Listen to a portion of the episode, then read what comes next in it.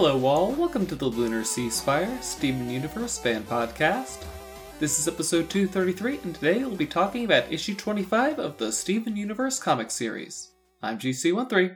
And I'm David.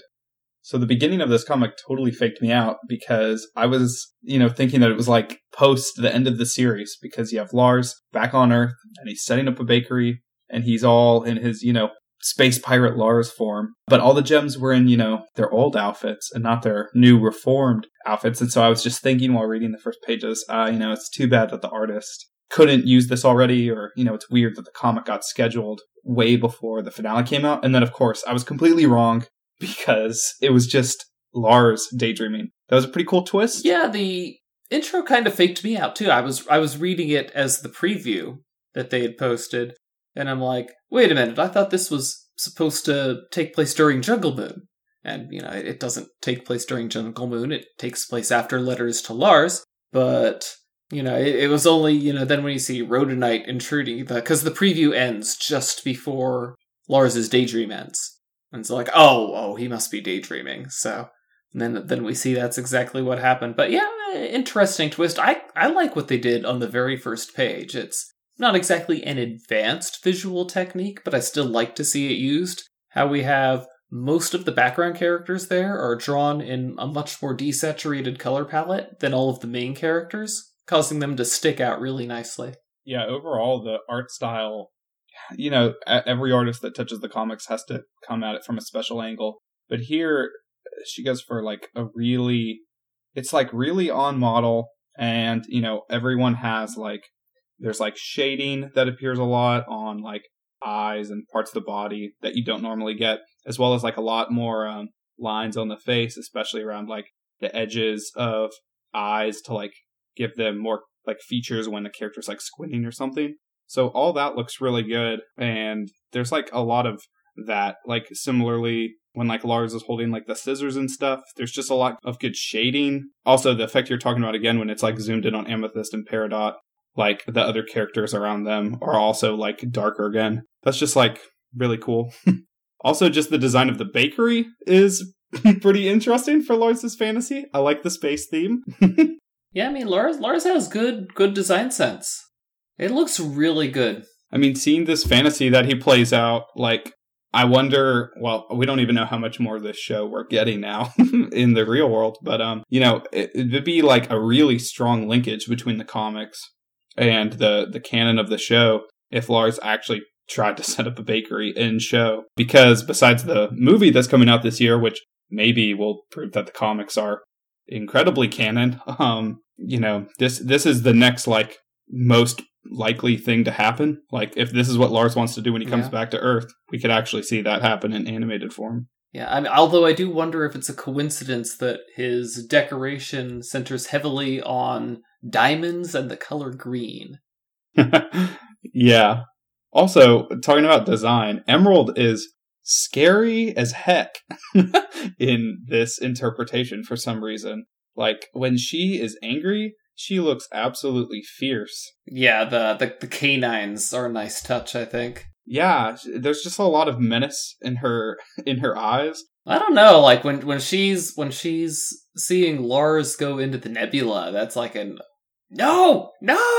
Well, yeah, she looks kind of deranged in the first when she's telling him, "You fooled me once, but you can't fool me twice."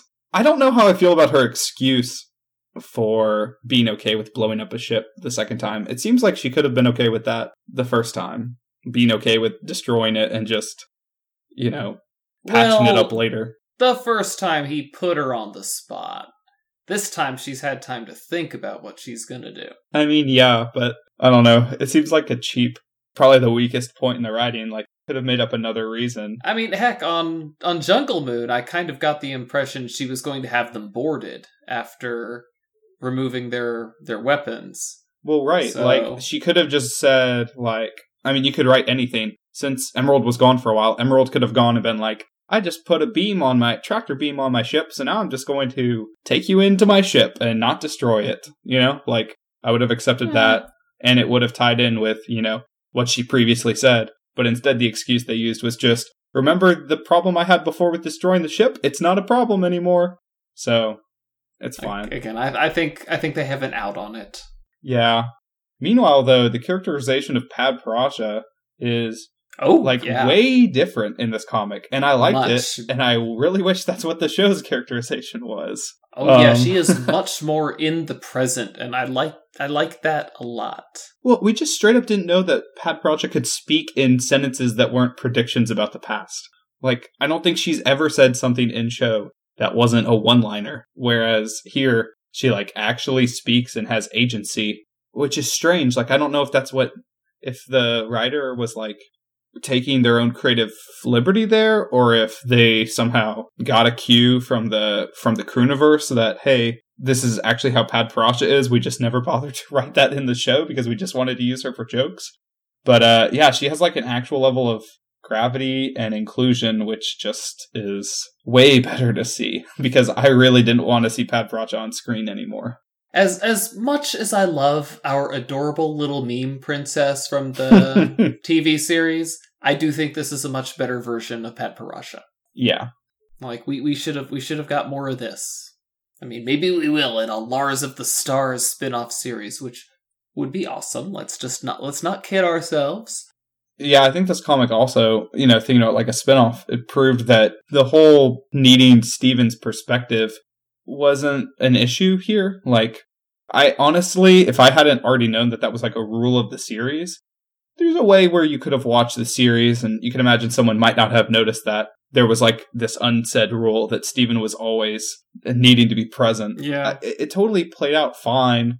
And I would be okay with the show just doing this where we can just watch a story from a side character like Lars without Steven, you know, having to be narrated to or anything else. It completely worked fine and I didn't feel like it was missing anything. But it's I guess that's fine for a comic to do that in place of the show.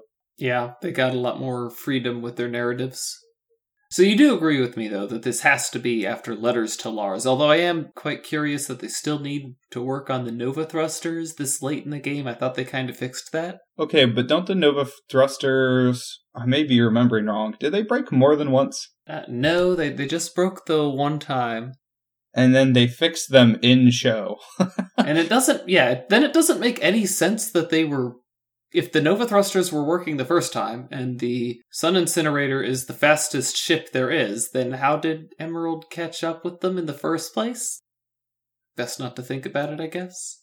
Yeah, I, I guess I'm trying to figure that out too. I don't know if that's just a canon error or if there's something else I'm missing. I mean, the episode where we see that they are out and then they are fixed is all in the same episode, right? That's how they speed away from Emerald, right? No, no, no, because remember, Stevonnie has to go out and do the fancy jukes against the missiles and sends Emerald packing.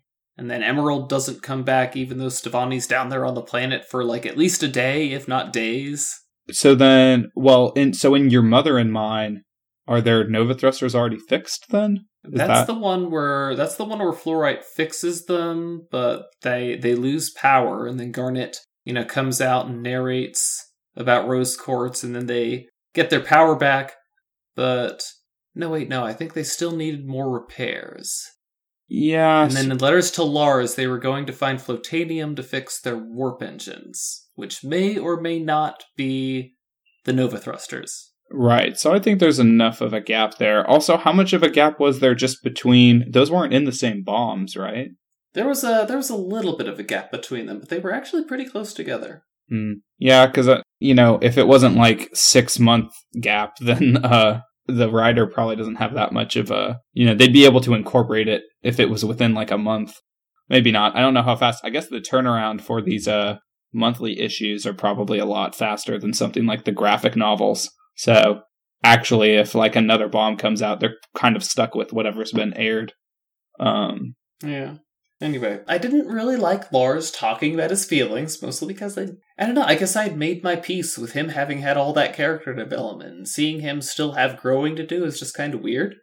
But I I guess it's good that he has to grow. I mean, it's it satisfies one of my earlier complaints. I mean, the problem is that it's like growing on the same thing, and that is Yeah. true to reality. Like, no one usually, you know, changes a core aspect about themselves within uh, an 11 minute time span. I mean, that's how fiction works. So you I- just kind of It's one of those reality is unrealistic things. It's just like characters in works of fiction have to be far more consistent than real life people are. Otherwise, people will say they're improperly characterized or inconsistently characterized. I mean, the thing about that is you can create a character who is inconsistent or who continually fails. I mean, you can do that. You just have to I don't I'm you know, I'm not a professional writer, so I don't know how you do that, but there's definitely TV series where you watch characters fail and fail again and even try to incorporate change. I mean, even bringing it back to one of those series I always mention, like Avatar The Last Airbender, we watched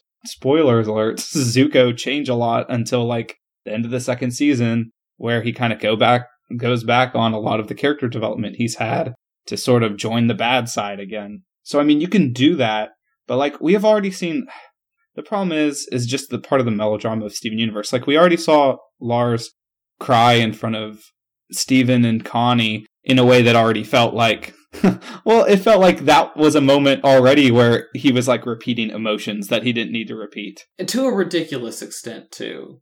Right. Uh, nothing wrong with crying, but it just felt like he was crying about old things.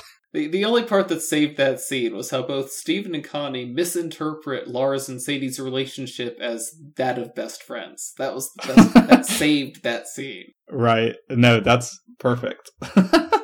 So yeah, just seeing those repeated here. I mean, at least we don't get any of the like you know, voice acting can honestly make scenes like that yeah. harder How to watch. How dare Sadie be having fun without me? exactly. Whereas here, it feels like a more uh, subtle emotion. Like yeah, Lars just honest. looks kind of.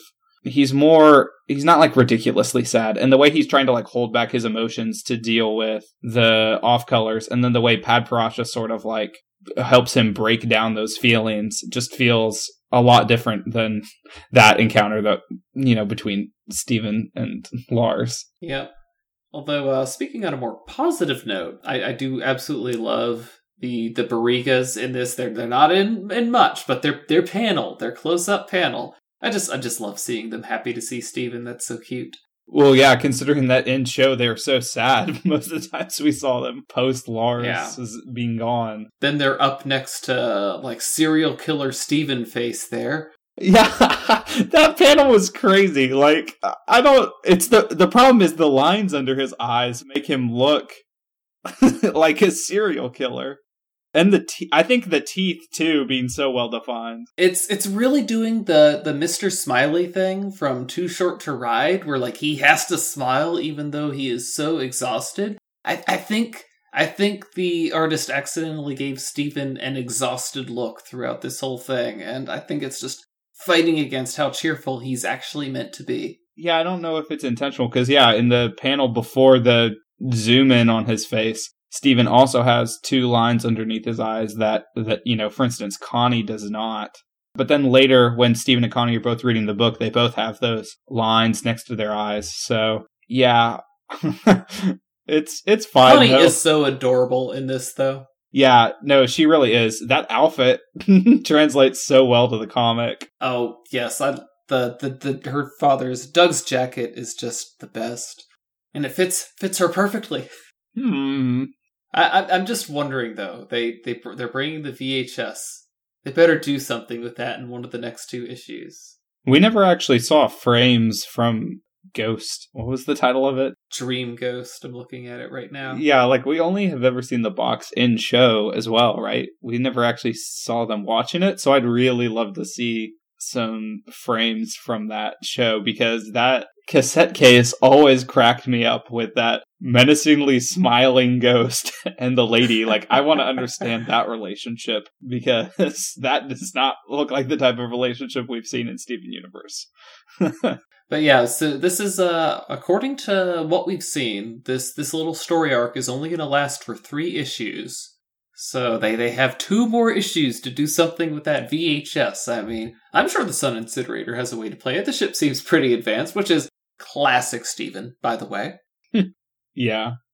Uh, well, I don't know if the tape is going to somehow play into it, but somehow the ship needs to get fuel. I guess that's really the main thing they need more than anything else. Yeah. Well, I mean, they're in a they're in a nebula. Nebulas are traditionally fuel-rich places in sci-fi. where you're talking about like the position of this comic in the timeline though is important to how this series is going to this three issue series is going to shake out because this if like the nova thrusters work and they have enough fuel then they have no excuse not to get back to earth really fast right so this would be the only story to tell in space if it ends that Mm. way otherwise i guess they could just end with dealing with emerald somehow but then still being either short on fuel or short on fi- well actually the nova thrusters she already fixed them because they're online so they purely just need Yeah. gas yeah So they just need to. This this one is just going to be them escaping from whatever danger is in that nebula, and then once that story arc is done, they're gonna have enough fuel to have their conventional thrusters, and they're gonna give Emerald the slip. Probably probably disable the Nova thrusters or find a way to remove that signal or something. But yeah, these these three issues are not going to have the Nova thrusters fueled up. I don't think.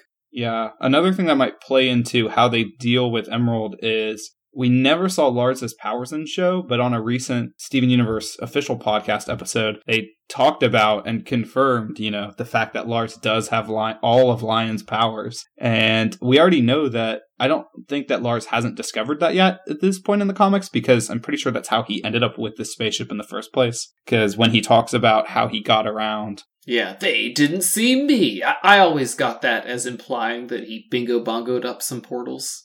Right. So it's kind of unfortunate that we never got to see explore that because like Lars discovering his powers, it's not like he ever saw Lion. So that would have been so rich for exploration, but maybe they'll do some of that in the next two issues because Mm, flashbacks, you mean? well, well, I mean, he could just use portals again, though. I, I don't think we're going to be able to go back to that first moment, but we could at least see his powers used, unless they want to save that for a show appearance. But, you know, technically we went inside of Pearl's Pearl way before that happened in the show. so, Pearl inside Pearl's Pearl. yeah. God, I cannot get over how awesome Lars's outfit is, though. Yeah, I really need to know who they who who he stole that from. Yeah, like must whoever whoever he stole it from is going to be very upset because that that uniform was top notch. Again, if we had been able to see in show Lars like finding out about his portal powers and then like stealing clothes off a gem, you know. Maybe he got it when he was impersonating the what gem dignitaries was it? And he got him to make an outfit for him because you know he's he's so big and important. He needs some uh, appearance modifiers. yeah, I mean, I wonder if Emerald even recognizes that he's not a gem. Uh, I, you know, I don't think she recognizes him as anything other than an off color. Yeah, I don't know if, if that could possibly play into this comic series either. Like, if she finds that out, does that change anything about? I mean, it probably would just make her more mad. yeah, I she she she doesn't seem to have a very wide range of emotions. yeah, that would be another hopeful play- thing to do is to flesh out Emerald beyond. She goes from gloaty to enraged, and that's about it. Humorously enraged. oh yeah, it's it's just that. Yeah, that's the real reason we want a Lars of the Stars series, so we can get more Emerald. Yeah, well, I don't know how much more there is to get. The faces in this comic are already so good, especially the ending panels where uh artist actually does something really cool. She just zooms up on Emerald's face, and it's basically the same model, same shot, but you just get more detail in the zoom in with like better shading. There's just like way more lines around the eyes, and her teeth Yeah. are just super scarier, like you said, I think near the beginning of the episode. But yeah, so more of that. also, there's just such a more serious looking tone to it all. Like, if they did this in the show, it would feel out of place in a like funny way, but it would it would be like exaggerated for comedy. Yeah. Whereas in the comic, because the whole thing's drawn that way, yeah. Yeah, I know what you're talking about in in a cartoon when the the art style just suddenly changes, like they do it on SpongeBob a couple times. Right.